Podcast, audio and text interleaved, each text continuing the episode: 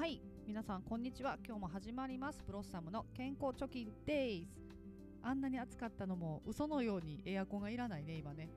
うん。暑くて。そうそう。もう皆さんどうですか？コロナでね外出てへんから。最近はそうやね。ブロッサムの相談はそうやね。体としてはそうね。腰痛とか肩こりが多いかな。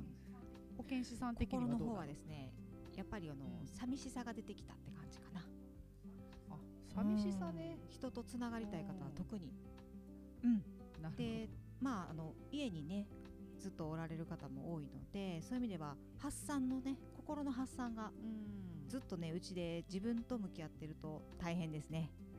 うん。なるほどなるほど。みんなどうやってその寂しさって紛らわしたはんやろね。私やったらそうやな動画見たりとか、うん、そうそう漫画見たりとか見たりばっかりやけど、うん、あの一人で楽しめる人はいいんだけどそうやって漫画読んだり、うん、ゲームしたりとかは、うんうん、あの人と交流をして発散してた人たちはしんどいみたい。なるほど。やっぱ会いたいっていうのがね。会って喋りたい。うん。今できひんからね。食べに行ってもやっぱりこうついたて立ってたりとかね。ちょっと寂しかったりもするしね。ね特に子育て世代のお母さんは、うん、おじいちゃんおばあちゃん特に自分のお母さんに会えないのがね、うん、なん。かもうすごくストレスたまるって皆さんおっしゃってました。なるほどな、だって入院されてる方も会いに行けへんしね、うん、そういうところやっぱこう日常から顔を合わせるって大事やなっていうのをなんか痛感した感じやね、このコロナの期間に、ね、特にお子さんだと2人目さんが生まれる時にはもう完全なる引き離しになっちゃってるのでそう病院に一切行けないので、うん、それなかなか大変出産するママも寂しいし、うん、だって抱っこしてもみんなでわーって言えへんやろ？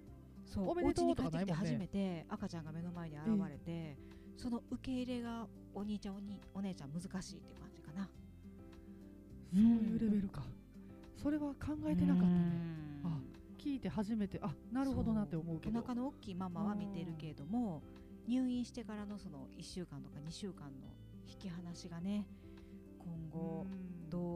に影響するのかなっていうのは保健師として心配ですね。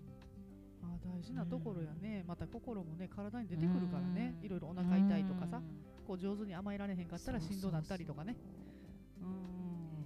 本当にねもうこれからこのラジオを通してね、はい、ちょっとでもねあの皆さんのプラスになる健康貯金デイズなので、はい、何かプラスになることが発信できたらなと考えています、ね、じゃんじゃん発信していきましょう、そうやね。じゃんじゃんいきましょう。はい、もう早速ね合言葉を決めたんですよこの番組最後に言うやつね、ちょっとそれをみんなで練習してから今日はお別れしようかなと思ってます。はい、では参りましょうか。はい、お願いします。はい。それでは皆さん、今日も楽しく健康貯金